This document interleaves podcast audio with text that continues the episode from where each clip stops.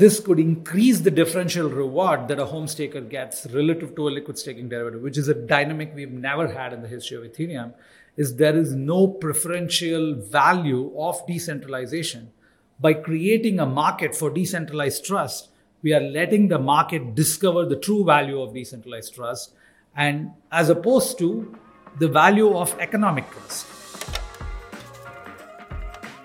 Welcome back to another episode of Zero X Research, presented by Chainalysis and Flipside. We are recording this episode on January 9th, and we have a great interview coming uh, coming at you guys with Sreeram, the founder of Eigenlayer. Uh, incredibly info-packed uh, interview, and it's pretty hard not to be bullish on Ethereum scaling after you kind of like hear kind of what Eigenlayer's vision is and how they're going to you know really help facilitate that that uh, roll-up centric roadmap.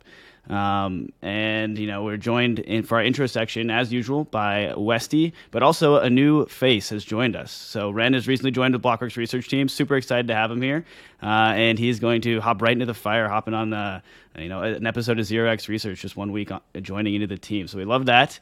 Uh, and as usual, we're going to hop straight into our hot seat, cool throne segment. Uh, Westy, you want to go ahead and kick us off? Yeah, I can start us off with the first hot seat. So Barry Silbert and DCG are back in the hot seat this week. Um, basically, there's more developments in the saga. I'm not sure when the last time we talked about it was, but basically, Cameron Winklevoss, one of the Winklevi, owner of Gemini Exchange, essentially had a an open letter on his Twitter um, to Barry and DCG. Basically, one outing that they had $900 million uh, given to Genesis that they still haven't heard about uh, in many weeks, as well as outed um, DCG in that they owe Genesis apparently $1.675 billion, which Barry uh, denied in his first tweet in a very long time. Um, at the same time, a lot of these Barry coins, as we call them, uh, the ones that Barry owned, have been getting shorted pretty heavily. Although this week they've been up like a good amount. So that would be what Near as a main one, uh, Zek is another. Uh, they're doing pretty well off of these short squeezes that we've seen a lot of these assets. But yeah, I mean, I think yesterday was January 8th as of this recording, and that was the day that uh, he was given in that letter to give some uh, feedback and clarification to uh, Gemini. And so, yeah, we haven't really heard anything since then. So, yeah, we're just sort of waiting to hear what he has to say. But yeah, definitely in the hot seat again this week. Yeah, there's so much uncertainty, it seems like, around that entire situation with the closed end trust trading at such a heavy discount to NAV. And I see people on Twitter all the time trying to, you know, jump in on that and call the bottom and the discount and, and then ride it back up to par. But no one seems to know still exactly how they're going to you know get through their troubles and if dissolving some some of the trust is a part of the part of the equation. So i don't know if anyone here has any insight on that but that's uh, definitely something i'm paying attention to and i have no idea how it's actually going to play out. Yeah i think someone's definitely making a move today with regards to gbtc if you've seen the discount has moved from roughly 50% to 40% today maybe it coincided over the weekend with BlackRock announcing that it's willing to accept Bitcoin for one of its $15 billion funds, even though they're only accepting Bitcoin cash settled futures, which is, if I'm not wrong, what the GBTC or one of the BTC ETFs is based, uh, not an ETF, one of the BTC uh, products is based on. No one has a spot ETF yet. So those two may be linked. And perhaps something is happening behind the scenes with regards to closing that discount and potentially helping DCG out. Yeah, uh, you know, Jason Yanowitz had a pretty good thread about like the stages of the bear market, with the last really being that boring phase. And every time I hear Barry Silbert, like at this point, my eyes just glaze over. It's very much hit me on that boring phase. Like I'm really ready to move past this. You know, we always talk about all the exciting innovation that uh, is really happening in the space right now, and I, I just can't wait for the days where uh, we're not worried about which CeFi lender or related entity is is has to belong in the hot seat. Um, but but Ren, I'll go ahead and pick on you here. Who do you got in the hot seat this week? This week I have Wyre in the hot seat. So if you're unfamiliar with Wyre, they're basically a kind of crypto fintech company that offers on ramping, off ramping, KYC, broker exchanges, money exchange company, and they're sort of more of a traditional banking company, so to say. A lot of large crypto institutions use them for on ramping and off ramping services ones that you're familiar with, MetaMask, uh, OpenSea, And they've also had several significant partnerships with fintech companies trying to make strides into crypto, such as Visa. Importantly, last year, they announced a $1.5 billion deal, which would have been one of the largest private SPAC deals with Bolt. Um, Bolt is also a shopper network company, very heavy in the fintech space, but that deal fell apart in the second half of the year. Um, and after that event, a few days ago, Wyre have announced that they are closing down business going forward, and they've also limited customer withdrawals where users can only withdraw 90% of their funds on the platform. It's a pretty significant uh, thing that's happening in the space, given that on ramping and off ramping is still a very significant part of the user experience for one to access crypto. And so it's definitely one to watch where these large platforms pivot to Nix in terms of a more stable and perhaps secure on ramp slash off ramp service, or if the industry has other solutions to the problem. Yeah, the 90% number is weird to me. It's like what are they what what is what's the speculation around why they're like withholding that 10% is that some sort of underbacking? Is that some sort of like insurance that they're trying to keep for themselves? Like any ideas on kind of like what why choose 90% i don't have a good idea. I i agree with you that the 90% seems weird. Even before there were troubles or they announced that they were shutting down Wyre did have daily withdrawal limits but they didn't have any deposit limits so if I had to guess, it's just that their infrastructure isn't set to handle that type of volume. Because if your company is announcing it's shutting down, I would assume all of your customers will want to withdraw in one go, and perhaps trying to process all of that in one or a few days would cause a lot of problems. That makes a lot of sense. But I agree, Dan. That was like the first thing that popped in my head. I'm like 90%. At least this isn't an FTX situation where it's just, you know, cut the gates like completely closed and you can't get any of your money off. So I guess that's kind of a good sign in terms of uh, the health of the actual company despite the bankruptcy. But that kind of segues pretty well into my cool throne of the week, which is uh, Coinbase Pay integrating uh, with Ribbon to make it easier for users to deposit directly into decentralized options vaults and earn a yield on their holdings. Uh, I just think any integration that you can do to make onboarding people on chain is, is a good thing. And then we also saw Uniswap implement uh, direct uh, deposits uh, into your account, into your wallet through MoonPay, so that way people can you know kind of skip centralized exchange experiences all around and just get straight on chain into DeFi. So there's not really a whole lot to say about these two, but I just am super excited about the the prospects of improving the user experience going forward, and I think that reducing that friction is going to you know increase uh, just people's willingness to self custody and the more actions that are done on chain versus a centralized entity is, is always better. The Uniswap one really gets me excited. Like no thinking like take yourself back to where we were maybe last November, peak bull market, everything everyone's trying to buy everything at all times. You know, imagine just logging pulling up Uniswap's uh, the Uniswap interface and just swiping a credit card to buy you know whatever shitcoin was pumping. Like that's that's a dangerous thing. That is jet fuel uh, for peak bubble environments, and it gets pretty funny to think about uh, what the implications that have now. Uh, if if we're you know run it back and recycle, I think that's going to be such a catalyst. Yeah, I've always said that the on and off ramp was the most underrated development in crypto because, like you said, that really is like the biggest onboarding user experience like hack that we've had so far. Whereas I know when I first got into DeFi, you had to like figure out what a MetaMask was and like you had to go from your exchange specifically with like ETH or USDC and then bridge it over and then trade. Whereas this makes it so much easier. And I know looking back, if I had some sort of on ramp that was super easy with Uniswap, that would have been onboarded so much easier.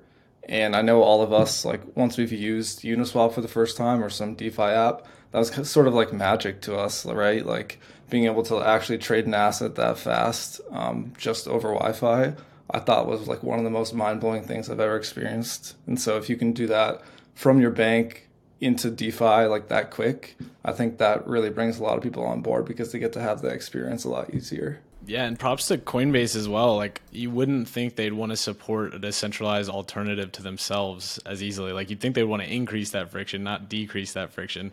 So I I wish there was a good way to track. Maybe Dan or Westy or, or Ren will, will have a good idea on this one, but it'd be kind of cool to see how utilized that function is. I don't know exactly how you do that. I guess you just have to look at Coinbase hot wallets and see if there's like an increase in, in outbound activity. Um, and then, you know, if there's trades being placed by those user recipients on Uniswap. That would be like a, a signal, but probably not an easy uh, query to put together. So I'll, I'll leave that to you, Dan, if you need if you want to try that one. Mm, my weekend's now cut out for me. Thank you, Sam.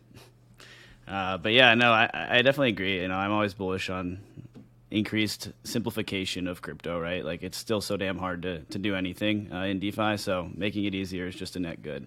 Uh, but to move on to another cool throne, you know, Zero X Research have uh, listeners. I've been hearing this one for a couple weeks now, um, as well as Blockworks uh, Research Twitter followers. But LSDs, they're white hot right now. That's that's been the narrative of the past couple days, maybe in the past week. And you know, if you look at some of these uh, liquid staking governance token price action, Lido up 74%, Frax shares up 26%, Rocket Pool 21, Ankr 32, Stakewise 60. Uh, if you kind of like compound narratives and go Cosmos app chain and, and liquid staking, and you look at the Stride token, that's up some 80 odd percent this week as well. Uh, so it's it's it's pretty clear that you know there's going to be almost like these Wesley always calls them like the cartels are going to form uh, around around the liquid staking industry, and it makes a ton of sense. Like you have uh, the assets that are you know verifying Ethereum and controlling the network. So, uh, where these assets flow and how decentralized they become are going to be obviously very important. Uh, I know that's always a hot topic as well, but uh, you know, I think the the attention right now is really more so around the fact that they're going to be printing money come the next bull market when. Uh, liquid staking is up, you know, 10x, and the you know Ethereum's price starts running, and therefore the, the U.S. dollar value uh, of their revenue is, is exploding as well. Yeah, I mean, this is not financial advice, but you can just look at how LDO traded right before the merge, where it pumped absolutely out of nowhere and to a ridiculous amount. I think that's what we're seeing now, sort of en- uh, entering into Shanghai and the withdrawals. And I think um, a lot of price action will probably be the same, as well as another catalyst this year is Eigenlayer, which sort of increases the value of staked ETH. And so I think um, both these catalysts, both Shanghai and Eigenlayer, both will provide value to to LSDs. Um, and yeah, I think there'll be trades for these LSD governance tokens based on both events, as we're already seeing. I also think a lot of that really has to do with it's just so e- like it's so easy to understand how the cash flow will accrue to these governance tokens, right? Like you know they the protocols themselves are making revenue, and then they take a cut of that. You know, uh, like Lido takes ten percent, ten percent, and splits it five percent to node operators and five percent to the treasury. Um, and then, of course, token holders, you know, it, it's a DAO controlled by token holders. So at some point, there will be like that same fee switch uh, conversation we see around Uniswap, but returning revenue to token holders. Um, and it's just like a little bit easier of an, a model to understand, I think, than something like, you know, a lending protocol that has creates revenue, but then is like, you know, filling its like uh, reserves more so than like considering drawing uh, value back to token holders itself. So uh, I think it's just an easy model for people to understand as well, and I, I just think that goes a long way in a, in uh, an environment like this. Yeah, something I've been thinking a little bit about is just under the proof of work, you know, paradigm. You've you've obviously got four sellers to cover electricity bills and stuff like that. But I'm trying to figure out where the new forced seller dynamic comes in a proof of stake Ethereum.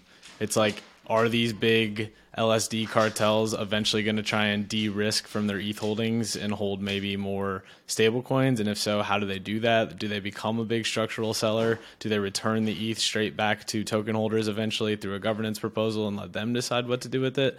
I'm not really sure, but that's definitely something I'm paying attention to. Given the transition to proof of stake, I don't think there's any forced sellers because with proof of work, like miners basically have to sell their emissions in order to pay off their, their hardware and their electricity costs.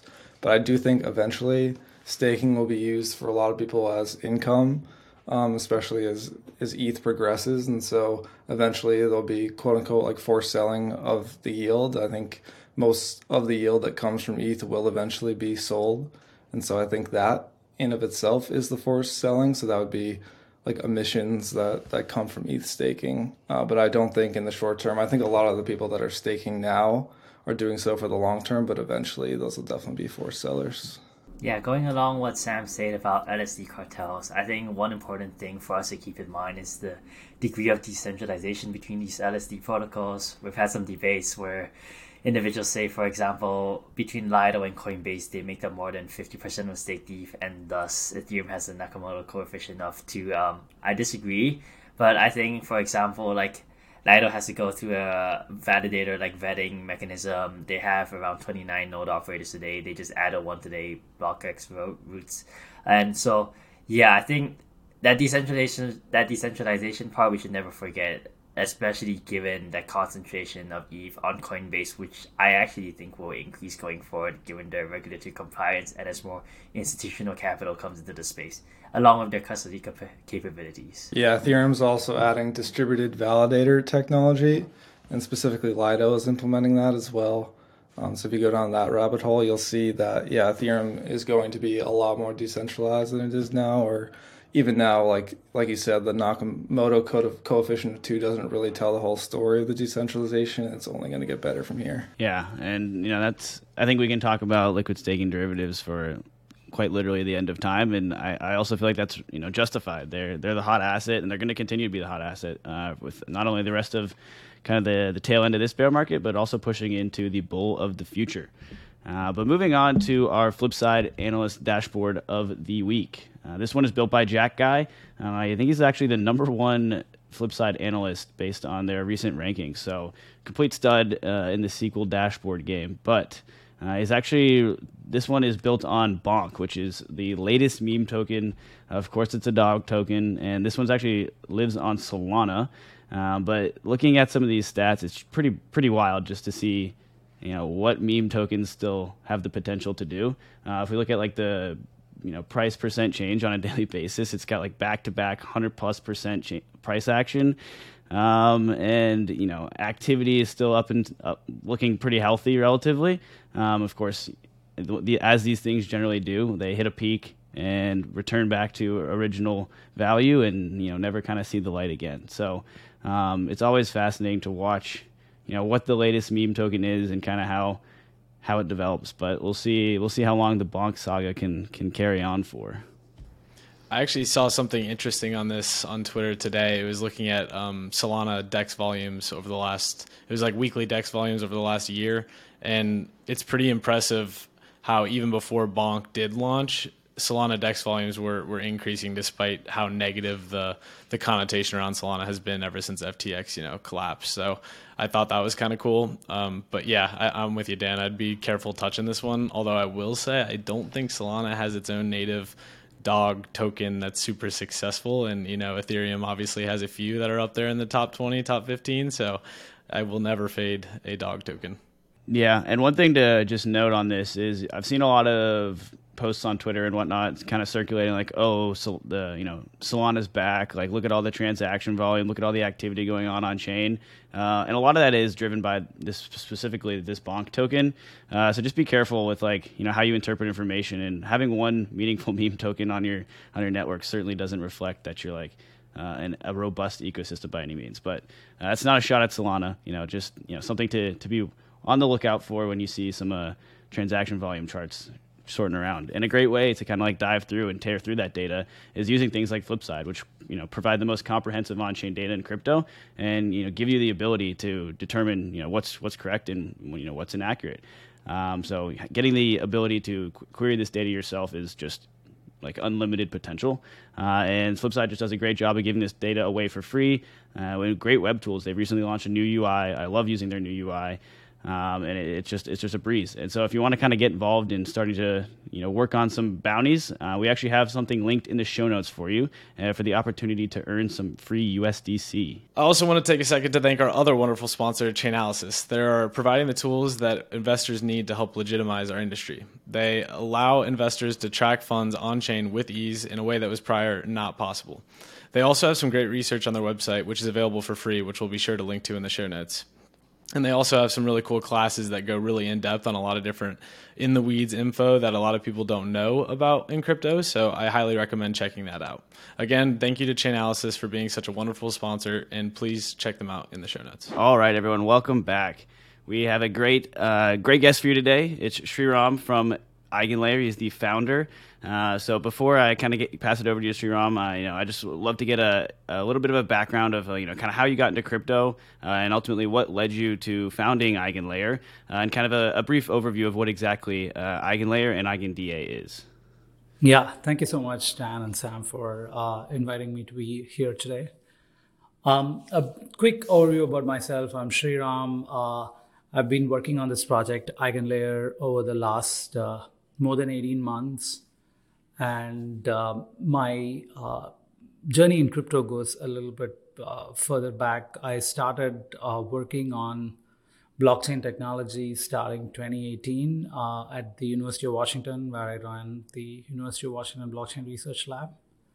Um, the my uh, interest in peer-to-peer systems uh, goes even further back. My PhD, uh, which I started working on in 2008, was in peer-to-peer wireless systems.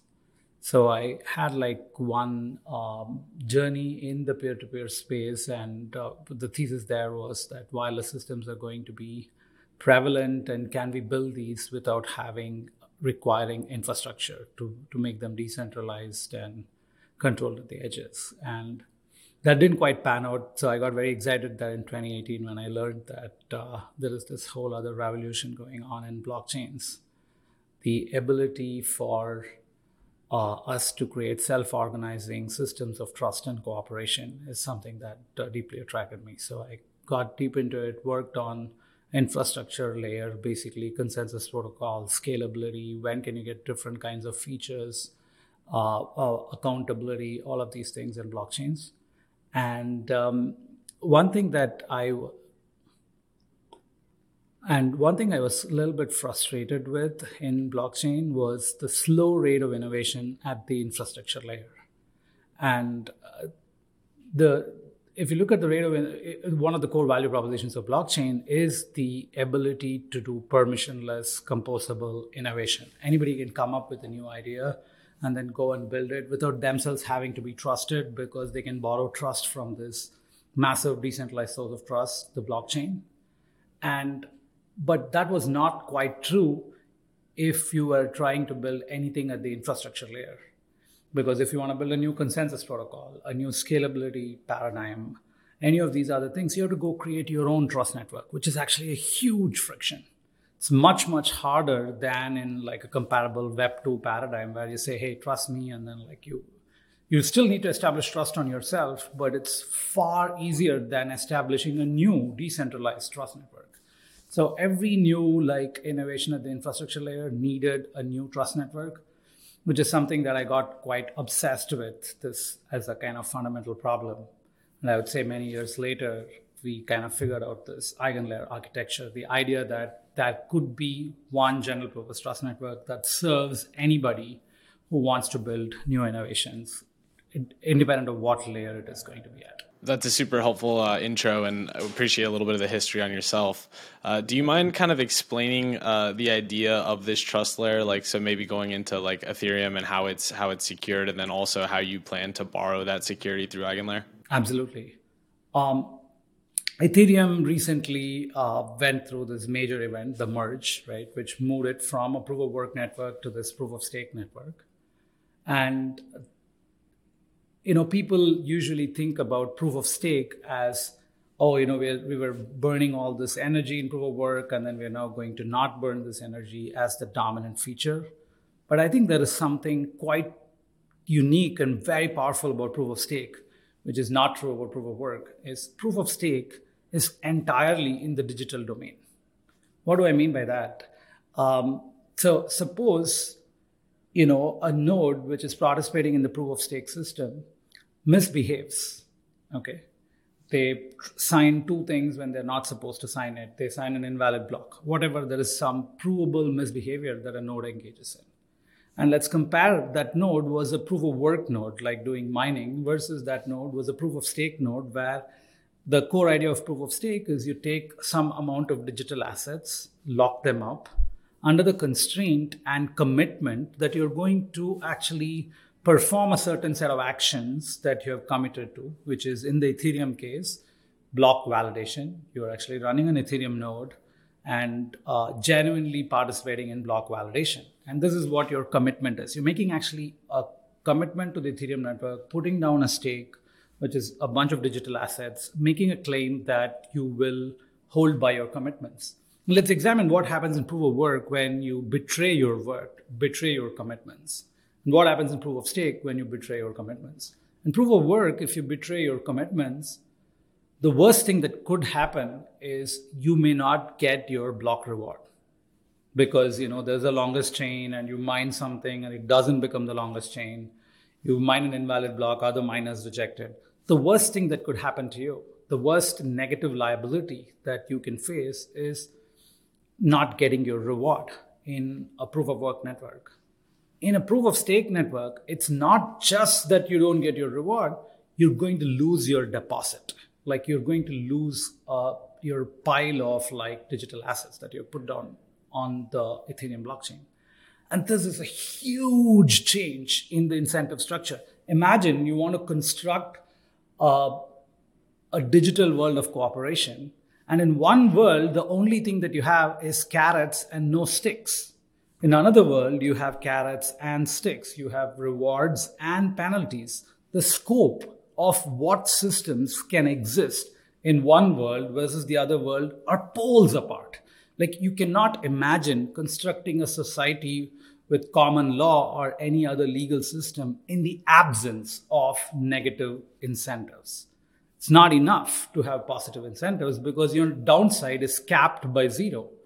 I can do like arbitrarily bad things and what's going to happen? Like I'm not going to get a reward. Okay, I'll still try it. Like it's it's going to tempt people into misbehaviors that simply are impossible in a proof of stake network. So, proof of stake to me is a fundamental transition from a world where only positive incentives are possible to a world where positive and negative incentives are possible. Okay, so that's a major transition. That's what the merge signifies for us as like uh, academic researchers. Of course, in addition to like the benefits of not having to uh, burn excess energy when not needed.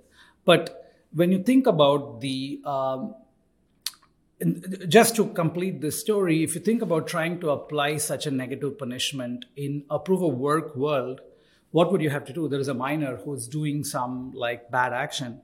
What you have to do is you have to go and figure out where that mining equipment is and burn it, right? Like that's really what you have to do to actually penalize that miner. It's ludicrous as it sounds.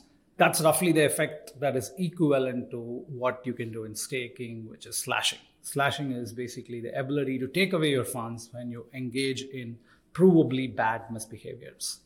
So once you have this two dimensions, now what you can do is you can start thinking, can I borrow this trust? So how is the trust of, what is the root of trust? What is the basis of trust of Ethereum? Is that there is this common layer where like people are putting down a large enough pool of money and they're committing to participating in block validation and block finalization. And if they misbehave in any way, they're going to lose this uh, money. So this is the root of trust of Ethereum. Now you can ask, suppose I want to use this same trust in building other things. How can I use the same trust network in actually uh, and take it up to support other things that other people may build? And I should say that this is not an originally new question from us because this is already there in the Ethereum landscape and thinking. This is the paradigm. The initial way in which this is reflected is the layer two rollups, right? You have this existing trust network, and I want to run way more computation than what this network is currently capable of. So I say, hey, you just do your computation on your own, like personal node or whatever, but prove to me that you did the computation correctly.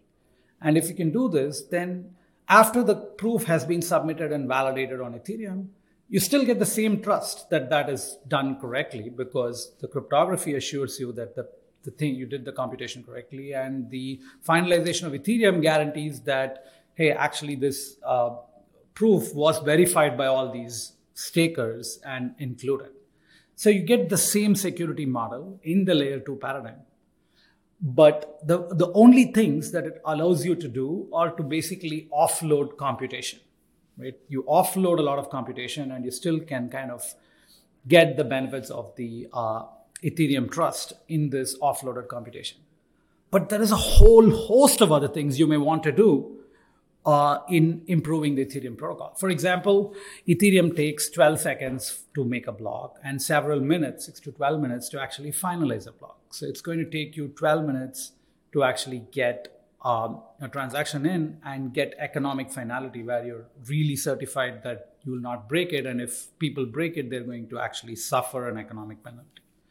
And you may come up with a new protocol, such as the ones that some of the new layer ones like Aptos and Sui have, you know, Narwhal and Shark, uh, and Tusk, or Bull Shark, or whatever sets of new protocols that can actually arrive at consensus faster, arrive at consensus more scalably, do more better signature amortization during consensus, have an inherent scalability layer built in. You may have like many new ideas for how to do all of these things. And it's simply not possible to borrow the Ethereum Trust Network today to actually go for you to go and do all these things. And our goal at EigenLayer, since we as academics worked on questions like this, is how do we borrow Ethereum's trust network to do all these other things? And if the root of trust of Ethereum is the staking, which is you've locked down some bunch of stake and then you're going to now hold to your credible commitment, which is that I'm going to validate the Ethereum blocks. The obvious question is can you make this a little bit more of a free market? Whereas a staker, you don't only validate Ethereum blocks, but you also participate in my other, you know, SUI, let's say if it's building on EigenLayer on Ethereum, and say, oh, I'm actually running the SUI chain. I want to run a consensus protocol. I want to arrive at consensus and all of these things. So as a staker, I'm opting in to participate in this other service. So that's what happens in EigenLayer. EigenLayer is a marketplace where stakers can express their opt-in interest they're opting in, right? It's not forced, but you can opt in if you want. You can opt in to participate in other systems that are then built on top of EigenLayer. So you can think of EigenLayer as enhancing the expressivity and flexibility of what the Ethereum Trust Network can do, what the Ethereum stakers can do. Today, they download and run the Ethereum client, but they can also run whatever other things other people deploy to them. And the structure of how this works is whenever you want to write a new service that's built on top of EigenLayer, you have to do two things. One is you have to give a node client for that other system that people can download and run, stakers who opt in to your system. Uh, let's take for simplicity, there is a, a new chain that you're that people want to run. They're going to download and run your software for actually running this new client. Now, what's happening is instead of in every blockchain system today where you have programmability at the level of the virtual machine, right? You can specify, okay, what happens in EVM bytecode, the Ethereum virtual machine bytecode, or in some other like C level or other languages, whatever different blockchains have different languages, you can, and virtual machines, you can specify in that virtual machine how you want to execute like a series of smart contracts, but you do not have access. So this, this code, this virtual machine code is taken and mediated by the Ethereum or Solana or whatever protocol, how different nodes behave at different times, how they arrive at consensus, what all things happen. So you do not have any native programmability at the level of the distributed system. You have programmability at the level of this emergent interface. What EigenLayer lets you do is to give you full programmability at the level of the node software. Like you, it's like running a new network. You can just download and run this new node software that each node, it could specify for each node what the set of actions is, what consensus means. Maybe there is no consensus, you just send a certificate back. Whatever the set of things is that specifies your particular service, you can write that into a node software. But on Ethereum, so EigenLayer itself is not a new chain or a network or anything. It is a series of smart contracts on Ethereum. So this series of smart contracts basically lets stakers express their opt-in interest to any set of new services that are built on top. So when you're building a new service, what you have to do is to you have to write new service smart contracts that talk to the EigenLayer smart contracts. And these service smart contracts specify who can participate, which is entry conditions. What are the positive incentives? When you participate in validating the chain, I'm giving you like, okay, this this many tokens per hour or like per block or whatever, some reward rate. It also specifies uh, what the penalty system is. Says, oh, if you double sign on a block, which means you sign on two SUI blocks simultaneously at the same block number, which is an express illegal action, and you're doing it to attack it, it's going to prove to you on the Ethereum smart contract that you have misbehaved. And essentially slash you or take your ETH funds out. So this is the core primitive. So there is a two sides of the marketplace. One side is ETH stakers expressing their interest in opting in. The other side is new services, creating service smart contracts and a paired service node that you can download and run as a staker. And that specifies the two sides of our market. I'd love to dive deeper on both sides of those markets. And if we start with the ETH stakers, so as an ETH staker, like what would the incentive be to opt in to this network? Like, what do I get in return uh, for doing so?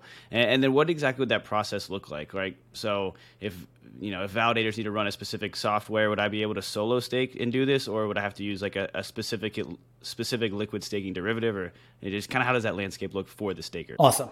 Yeah. So let's go over the staker side a little bit more.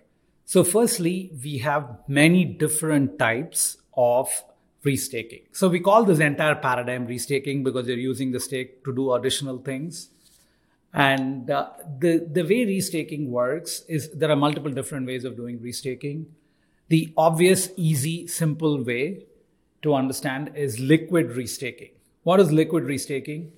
you take you you have already staked in some liquid staking derivative you have a liquid staked token and then you're coming and saying hey i have the ETH i have a coinbase ETH whatever other things and then i'm going to kind of deposit that into the eigenlayer contracts and specify that i'm going to and specify who is going to be my operator who's going to run the node for me it could be either yourself or you may want to say hey just let the Lido guys run it or let the Coinbase guys run it or somebody else run it, right? Like Figment or somebody run it. So you can state you you first have like what you're staking, which could be a liquid staking derivative that you're locking on, and you can also specify who your operator is, which could be yourself or somebody else that you trust. So that's up to the staker because they're putting their money in and they're taking a risk. They have a flexibility in specifying who's doing the operations for them. Okay, this is one mode of restaking we call native uh, liquid restaking. So you take a liquid staking derivative and then you restake. But you could also be restaking what we call performing what you call native restaking. What is native restaking?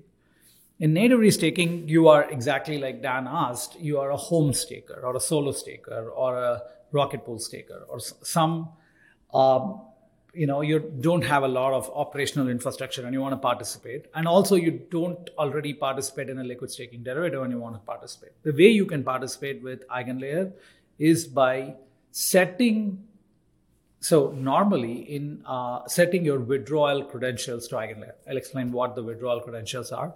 Normally when you're staking you can specify who you're in on Ethereum. You, you can specify who is running your node, responsible for operations, right? What their public key is, and so on.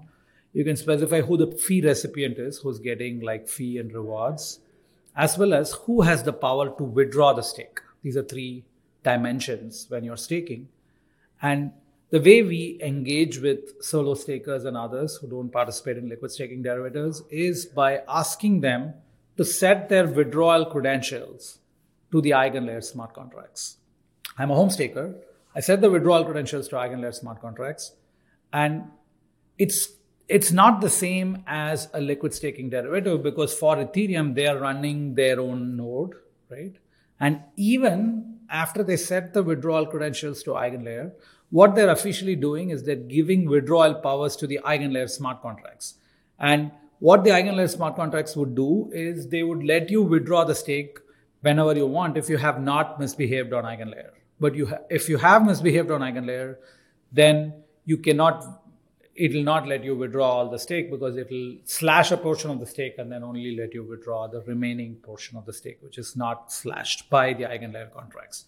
So essentially what you're doing is you are giving you're just adding on this process in your withdrawal pipeline that you have to go through eigenlayer. Eigenlayer will double check that you have not misbehaved. Only then you can withdraw. And what this does is this gives you uh, and and inside eigenlayer you can because you're a solo staker and you want to participate only in services where uh, you are yourself the operator, right? Like, so there are two degrees of freedom now as a solo staker. You could say, hey, I want to run Ethereum node because, you know, it's you know it's something that i'm contributing to censorship resistance and i'm very passionate about it and i want to do it. But i don't want to run all these services myself uh, the other services on eigenlayer myself. I could delegate for those services. So that's a possibility. But it's also a possibility for you to say no actually this service is lightweight enough that my solo staking rig is good enough and i'm going to run these services myself. So you have that freedom to either say that you know for all these other services you're yourself the uh, delegate or you're delegating to somebody else to actually then validate it. So that's the degrees of freedom on EigenLayer is there is liquid restaking. You can take your liquid staking derivative and restake on EigenLayer. You can be your own operator. You can be somebody else. Some you can delegate somebody else to be your operator. If you're a home staker, you have full control and you want to be your own operator on Ethereum and on EigenLayer, or you can be your own operator on Ethereum, but somebody else can be your operator on some eigenlayer services. So that's the full suite of degrees of freedom for a staker. All right, that's that's a great high level overview there. Do you mind explaining in what event a malicious actor would actually be slashed, and then to piggyback off that, um, how does the Ethereum protocol itself know when uh, I guess you know users of EigenLayer are slashed? In what event does slashing happen? Slashing happens only if there is a provable fault on uh, as communicated by the service contract. So essentially, when you're opting into a service, officially what you're opting into is the slashing conditions of a particular service contract. And a service contract may have, for example, if you're running a chain, the service contract will have a mechanism where, like, if somebody submits a proof that you signed two different block numbers, right? Like as a validator in the SUI network, you actually signed two different blocks at the same height. It's a simple proof. You just include the two uh, block headers and your signature along with the block header, and you know you can Ethereum can then validate that you have actually misbehaved on it. And so that could be an example of a service contract.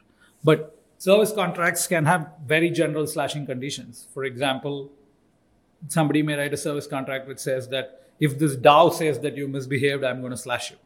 We don't want to encourage these kinds of things, but I EigenLayer is a permissionless system. So there is a scope for people to write very general slashing contracts. For example, if you want to run an Oracle service, which is nominally decentralized, you have like all these people participating and so on. But when uh, but how do you know whether the you know people gave wrong Oracle inputs? Maybe one way that people do, and right now Chainlink, for example, has a proposal, which is that there is a backstop Oracle, which is you get like thousands of people who are community members and others and whatever to like vote on what the, whether the Oracle input was right or not. And if they vote that your Oracle input was wrong, you may lose your stake. So this is like having a backstop layer. Of course, you're trusting the backstop layer. That's obvious. But this lets you opt into that nuanced slashing condition, which you know maybe dan is okay with but sam's not okay with and i'm okay with right? Or it may be that you get slashed if like a coinbase if an aggregate of a coinbase binance and a, some other feed disagrees with you. So what slashing conditions you opt into is up to your degree of freedom right? Like that's what it is in general. But of course we want to steward it in a way that like we don't get into contentious slashing conditions so initially, our uh, idea is we want to have objectively verifiable slashing conditions, not subjective DAO-based slashing conditions. So that's that's the one that is safest for everybody to opt into. We're also thinking of building a subjective veto, uh, like a like a DAO comprised of reputed members from Ethereum and other com- uh, other community members building stuff on top, who could the only thing they can do is to veto a slashing. And the reason you, and only if a majority of them vote on it, they can veto a slashing. And the reason you want it is what if the, there is smart contract programming errors in the slashing contract? Because people are writing slashing contracts and they may intentionally or most likely unintentionally create bugs in the slashing contract. You do not want an event where like all of ETH is restaked and then they all get slashed en masse because somebody forgot to check an if condition or something.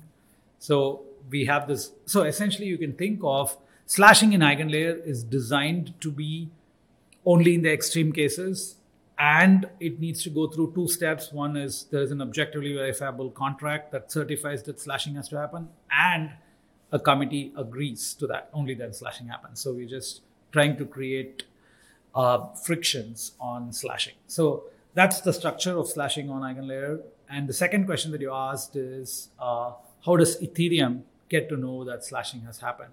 And here you can segregate it into the two demographics that I talked about.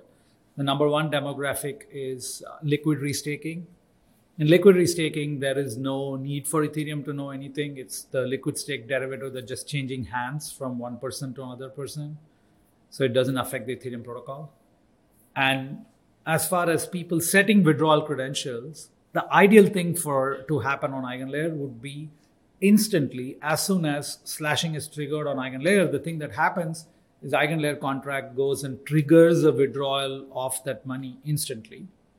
Because you know that you know whoever has staked they have misbehaved. So you can actually go and withdraw it instantly and then slash them so that would be uh, the protocol for slashing on uh, the uh, protocol for ethereum to get to know when slashing happens on eigenlayer but this is this technical feature is called smart contract triggered withdrawals in ethereum it's not yet there in the the upcoming Shanghai upgrade, but it'll be eventually uh, there. There's a lot of other people for whom this is relevant.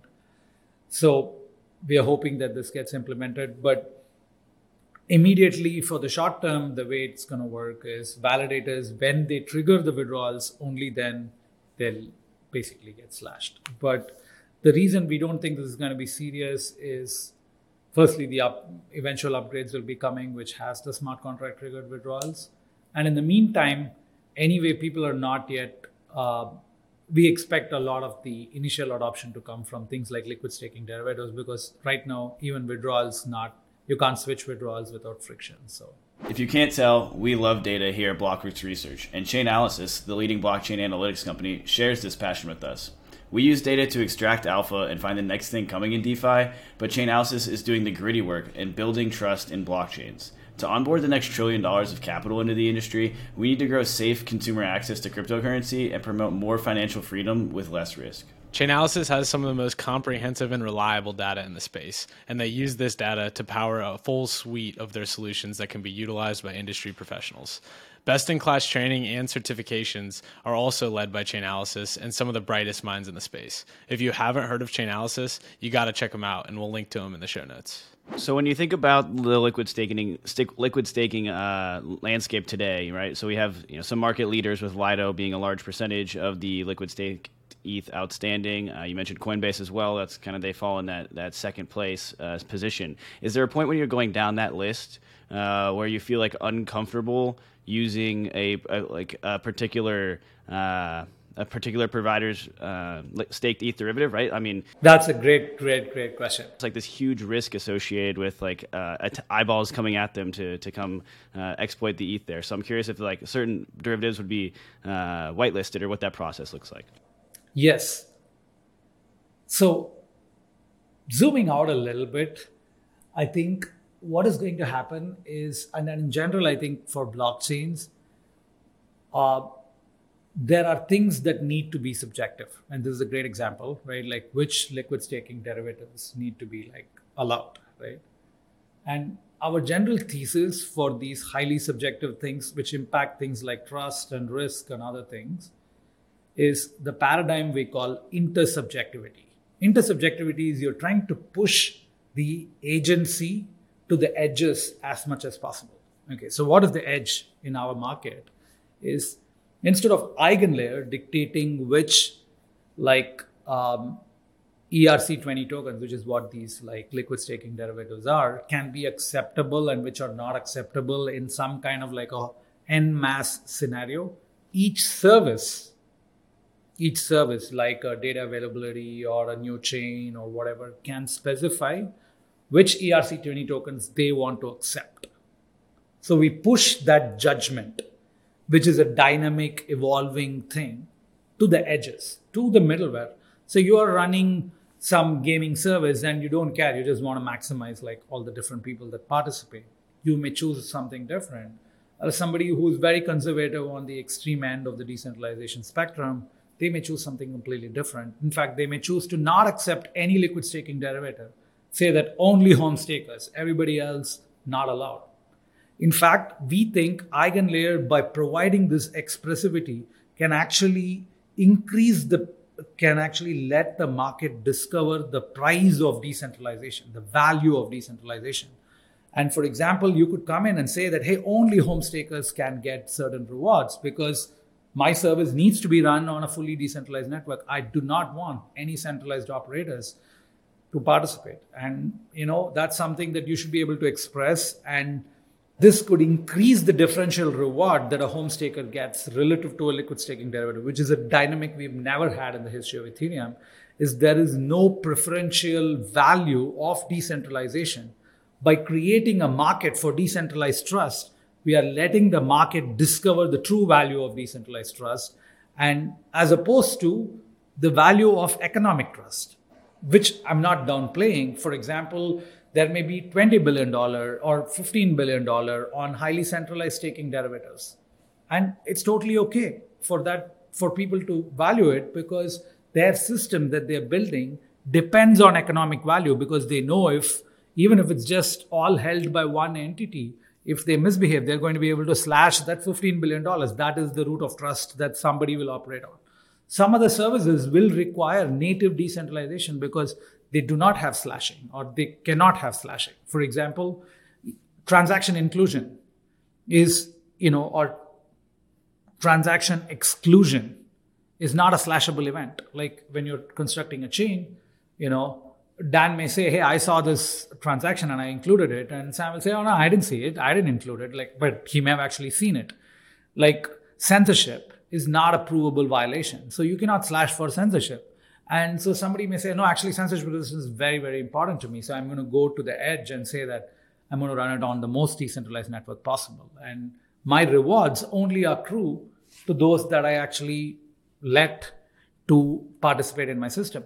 Why are they participating? They're participating because your new chain or new service has some its own incentive mechanisms, which maybe it has its own token and it is giving a fraction of those tokens to these guys. It may be that it doesn't have a token, it just has a mechanism by which fees paid to that system accrue to the stakers, a fraction accrues to the stakers, a fraction accrues to the innovator or the creator.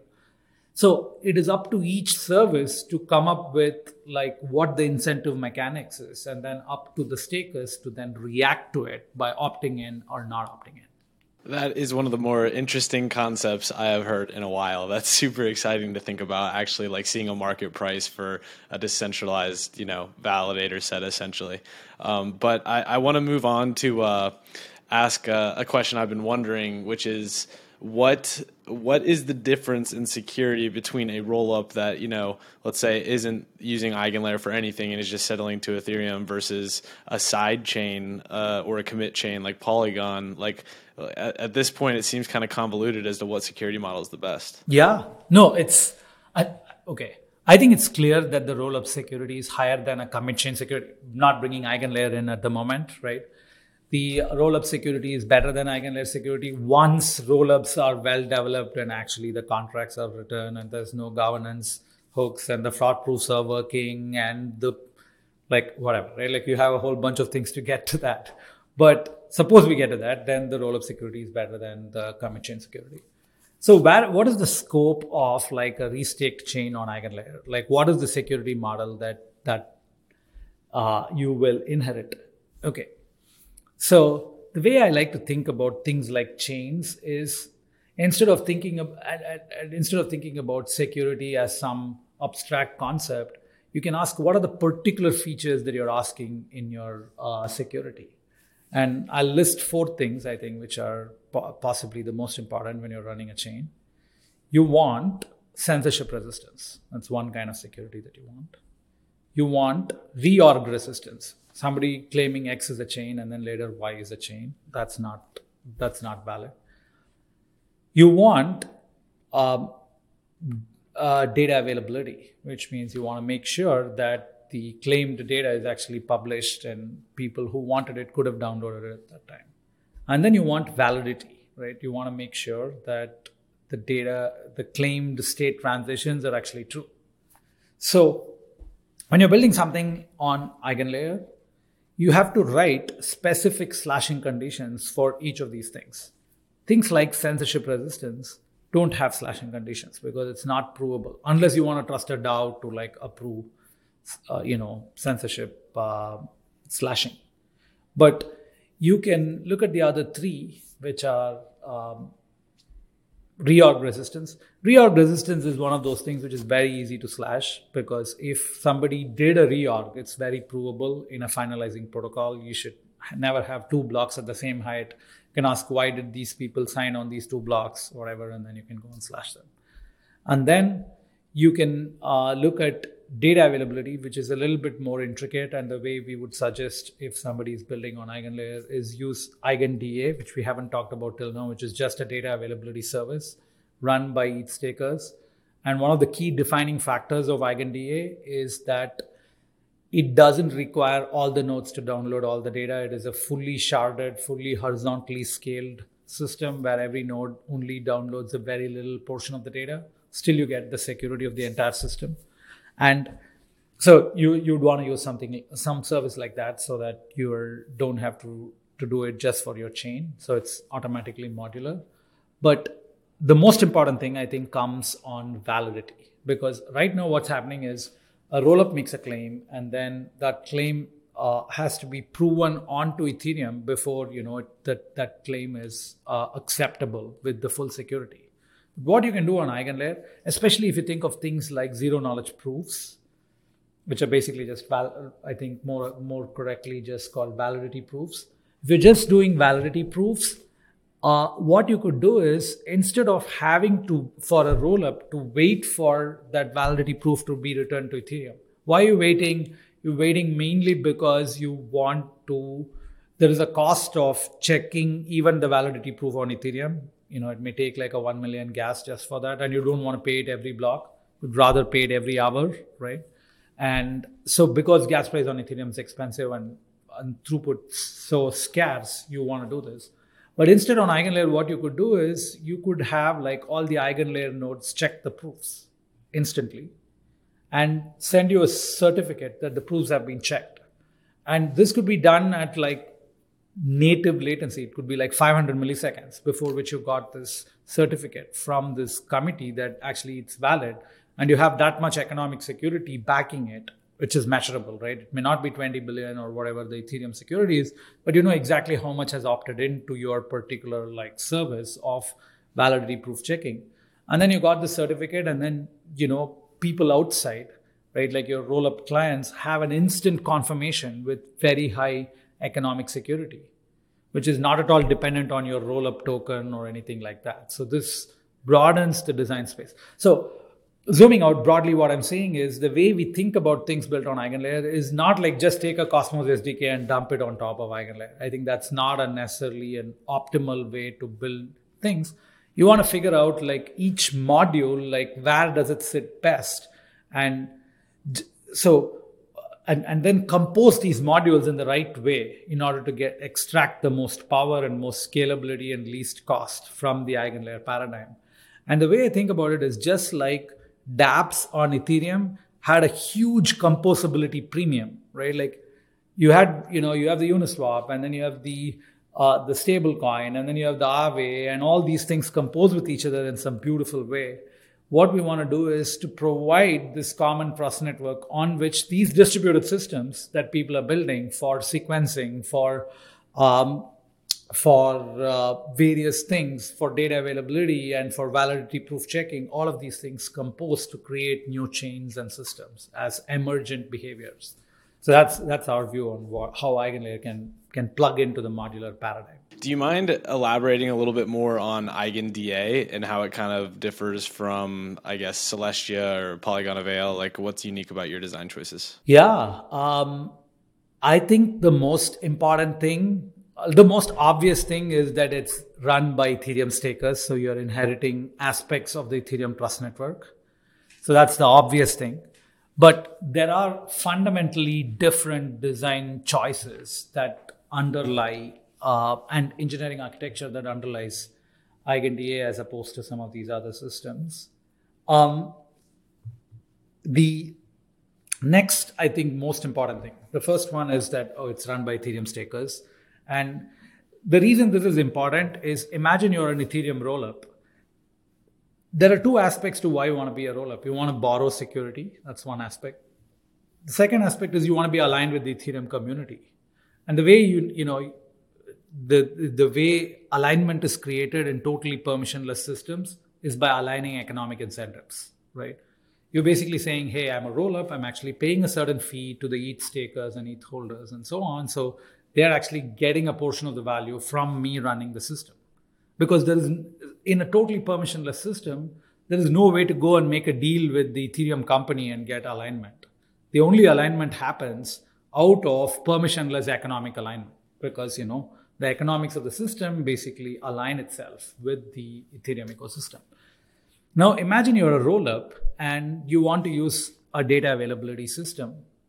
And the, the structure of a roll up is that the dominant aspect of the fees go to the data availability system. The dominant aspect of the fees don't go to settlement because in settlement, you're just checking one validity proof, but the data availability is linear in the total number of transactions that you have actually uh, ex, you know, executing on your rollup. So the dominant fraction of the fees go to the data availability layer. And if you're basically paying all that fee to a different ecosystem, right, which is not Ethereum, then you are much more, in the economic sense, uh, a Celestia rollup or a Polygon Avail rollup than you are an Ethereum rollup. So today, pre-eigenlayer, pre-EigenDA, the only way that you have to be a pure, you know, to have full economic alignment with the Ethereum ecosystem is by actually writing data into the Ethereum like protocol, which is, you know, as call data into transactions and so on. And with the upcoming upgrades of EIP 4844, which is called proto danksharding and danksharding, you, this capacity increases. And we're very uh, favorably uh, inclined towards these upgrades because these provide the full Ethereum security as well as enhancing the data availability capacity. But from our own, uh, you know, team perspective, we are actually way more bullish on crypto than that is implied by the data bandwidths of like 4844 and uh, danksharding.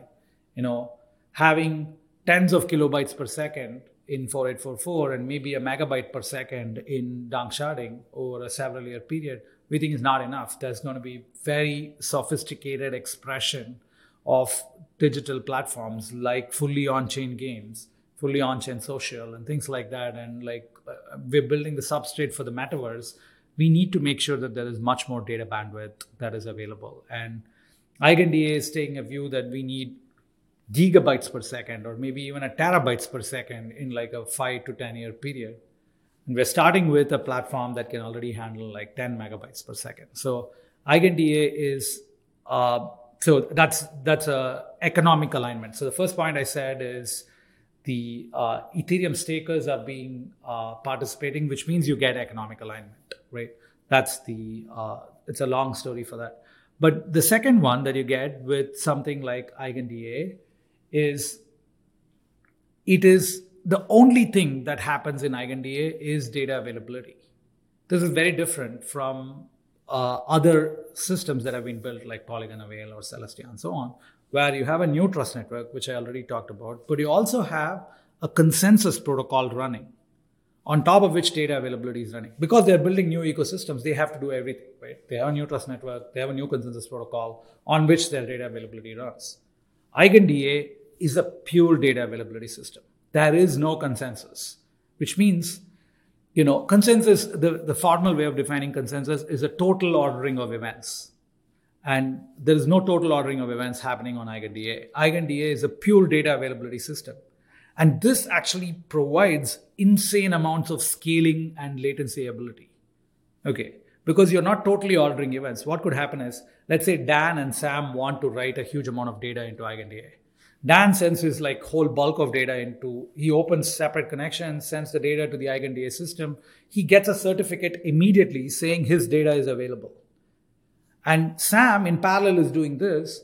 And the system, the, there is a complex process in the distributed system. If two things happen simultaneously, how to resolve the ordering among them is a very complex process, which is what takes up pretty much all of the latency and overheads in a consensus protocol is the full ordering of events. But in EigenDA, what we would do is we would just give Dan a certificate saying his data is available and Sam a certificate saying his data is available how these data availability guarantees are ordered is not up to EigenDA. It's up to our mother chain, Ethereum. So when these certificates then roll back into Ethereum, that's when events get ordered.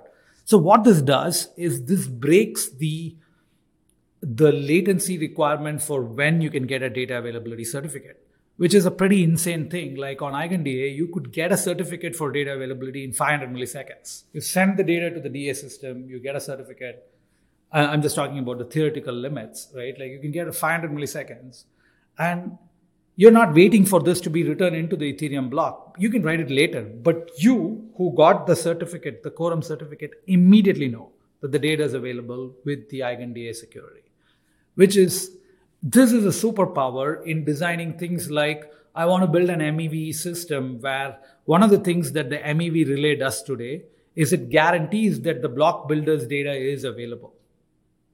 It is a single point of centralization, and we talk about a lot in the Ethereum ecosystem, like how much this is a problem. But you can completely decentralize the relay using something like EigenDA. So the scope of what can be done when you have a data availability system with ultra low latency is actually quite broad. And the reason we can do it is it is not a chain.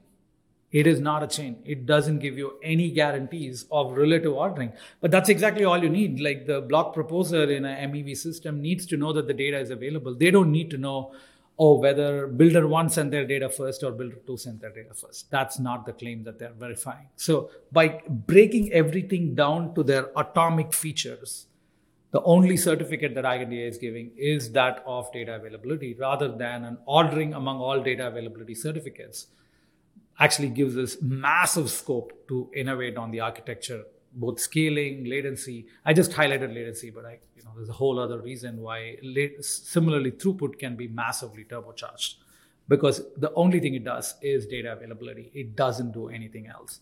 And because it is so native to the Ethereum ecosystem, because it's run by Ethereum stakers and so on, it can participate in the MEV management and other things that are part of the Ethereum ecosystem. It'd be rather weird that you know, to do an MEV check on Ethereum, I have to go to some other ecosystem and get it checked and come back. It doesn't really make sense.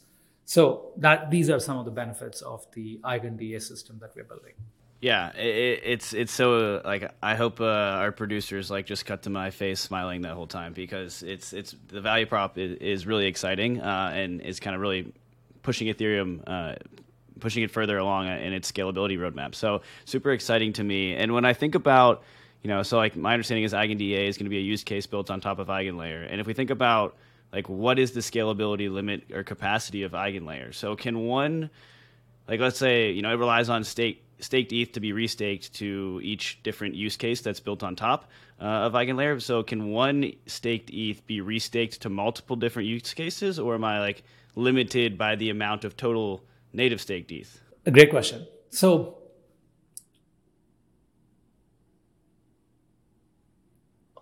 In fact, our ideal is every unit of stake is restaked on every service. That's our ideal. Okay. Why am I saying this? And it, it, it triggers some alarm bells in people's head. They're like, oh man, this is over leveraging stake across all these things and so on. Let me make an analogy, which will make this maybe much, much more uh, uh, analogous to an existing situation that exists today every unit of stake supports every dApp built on Ethereum. Every unit of stake supports every dApp built on Ethereum. Okay? And oh my God, it's, it's over leveraging, it's not going to work. It's not new. People said this about Ethereum when people talked about, you know, uh, having a common platform you know, from the Bitcoin days when you first start talking about a universal platform on which all the different dApps are going to live, people said, hey, how are you going to have enough security to support all these dApps? The dApps are going to keep growing, and then like what happens? You know, guess what happens? ETH grows in value. That's what happens. And because you know, go back four years, right? Ethereum had like maybe you know, imagine it was proof of stake, just for simplicity. It's the same story for proof of work. Uh, four years back, the total like uh, available staking on Ethereum was uh, the total available uh, total market cap of Ethereum was maybe a few hundred million, right? And it was supporting like few hundred million worth of dApps. And if somebody came and told you, no, no, Ethereum is going to support like 300 billion dollar worth of dApps sitting on top, be like, you know, that doesn't make sense. It's super over leveraged. It's kind of crazy. It's going to blow up. But it didn't blow up. And the reason it doesn't blow up is ETH has grown commensurate in value to the total applications built on top. The same dynamic is, is possible on EigenLayer. EigenLayer is funneling most of the value back to the ETH, and ETH itself grows in value relative to every application that is built on top. And just like Ethereum created this massive pooled security network effect, as you have more pooled security, it attracts more applications to be built on top because you know I don't have to go searching for security. I have a place of security that I can come to. It's the same thing that can happen with EigenLayer.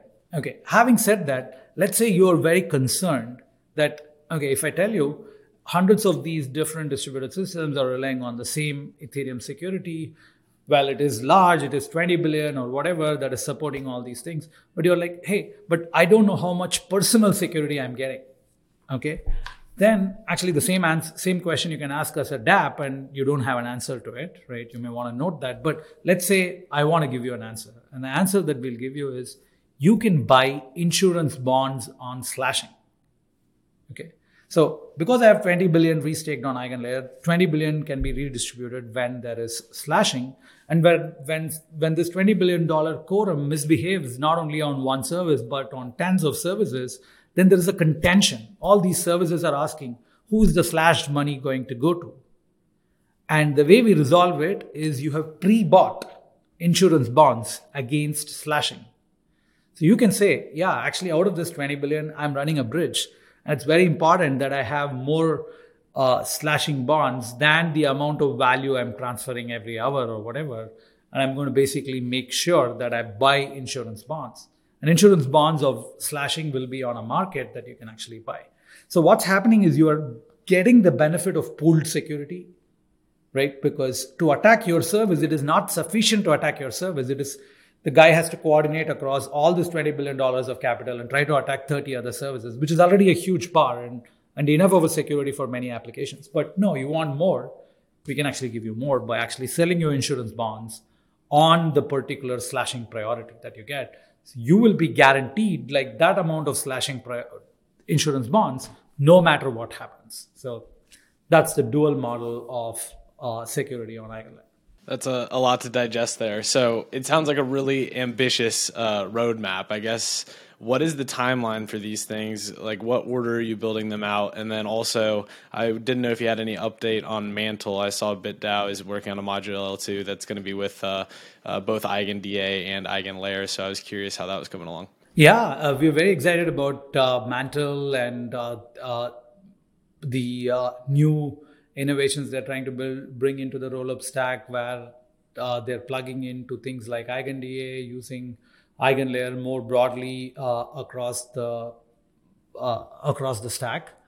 Um, you'll see more announcements on this on that coming up. You know, we're doing a joint Twitter Spaces later this month. Um, beyond that, uh, as far as our roadmap, uh, our vision uh, of our you know project is basically to maximize the surface of permissionless innovation like i told you the reason we got into this project is we were kind of frustrated at, at the rate of innovation at the core infrastructure layers and we think these an amazing amazing value proposition of blockchains which not enough people have understood is that it enables permissionless innovation. And it's such a powerful thing if you think about it, right? Like the innovator doesn't have to be trusted. And so our goal is maximizing the service area of this permissionless innovation. Um, but to do this, we need to have enough trust in the system. We need to have enough restake. So we are trying to bootstrap the system by initially building one service ourselves, which is the EigenDA, but also bringing on a few partners to build services on top, which are, you know, which we work together closely so that we can actually monitor how integrations and other things work. And then eventually, so we hope much of this will happen this year. EigenLayer, EigenDA get launched on mainnet. Maybe some partnered services get launched. And then after that, what we want to do is to open up the platform so that anybody can build any service on top of EigenLayer, which is really the core promise of the system. All right, Sreeram. The people want to know. The people is probably me, but this just sounds like such an attractive value proposition. Um, you know, increasing the serv- service area and design space for uh, developers is something I'm super passionate about and uh, am really intrigued by, and as well as improving the the scalability of Ethereum. Ethereum, and if we also add to that now this marketplace for bonds, you know, I, I see a lot of value being thrown around in this ecosystem. Uh, so I'm curious, like, how is that going to flow back to uh, EigenLayer itself?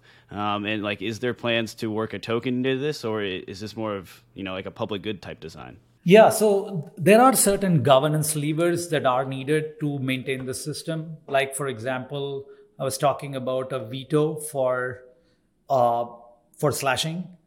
That could be either run by the DAO itself, and we don't like uh, having uh, a tokenized DAO fundamentally running things like a slashing veto. Because what if you buy a majority of the tokens and then you can attack the system? So there's a clear, clear crypto economic cost. Whereas I think you know getting reputed members of the community is a much more solid way to actually uh, man a DAO like that. So we're working through various aspects of governance, but uh, we do want to decentralize. For example, how do we elect the reputed DAO, right? Like, is it going to be just us? It could be in the beginning, but eventually we want a governance mechanism for things like that. Um, as far as, you know, value accrual, I think the core idea is simple. You know, a fraction of the fees paid to the stakers is taken by the the uh, eigenlayer system. This is required for not only maintenance of the operations, which is, for example, there is fees to be paid. There is ETH gas to be paid for like updates to whenever you write like a quorum signature to Ethereum, we have to pay a fee and all of these things. So there is concrete operational expenses as well as the expense that goes into development and innovation on this platform. So that's really the core model is you know take a fraction of the fees that cost to the stakers. Got it. Now that's honestly a perfect spot to to wrap it up. But I do have one more question, and thank you so much for being so generous with your time. But um, something I was meaning to ask was, uh, I, I feel like bridges and oracles are two kind of really important uh, parts of, of crypto, and they're also probably the least secure, you could argue. So, have you talked with any current projects in the bridge or Oracle space that are interested in you know integrating with EigenLayer? And if so, are you able to share who? We are talking to people. I'm not able to share who, but you can uh, expect some some information on that in the coming months.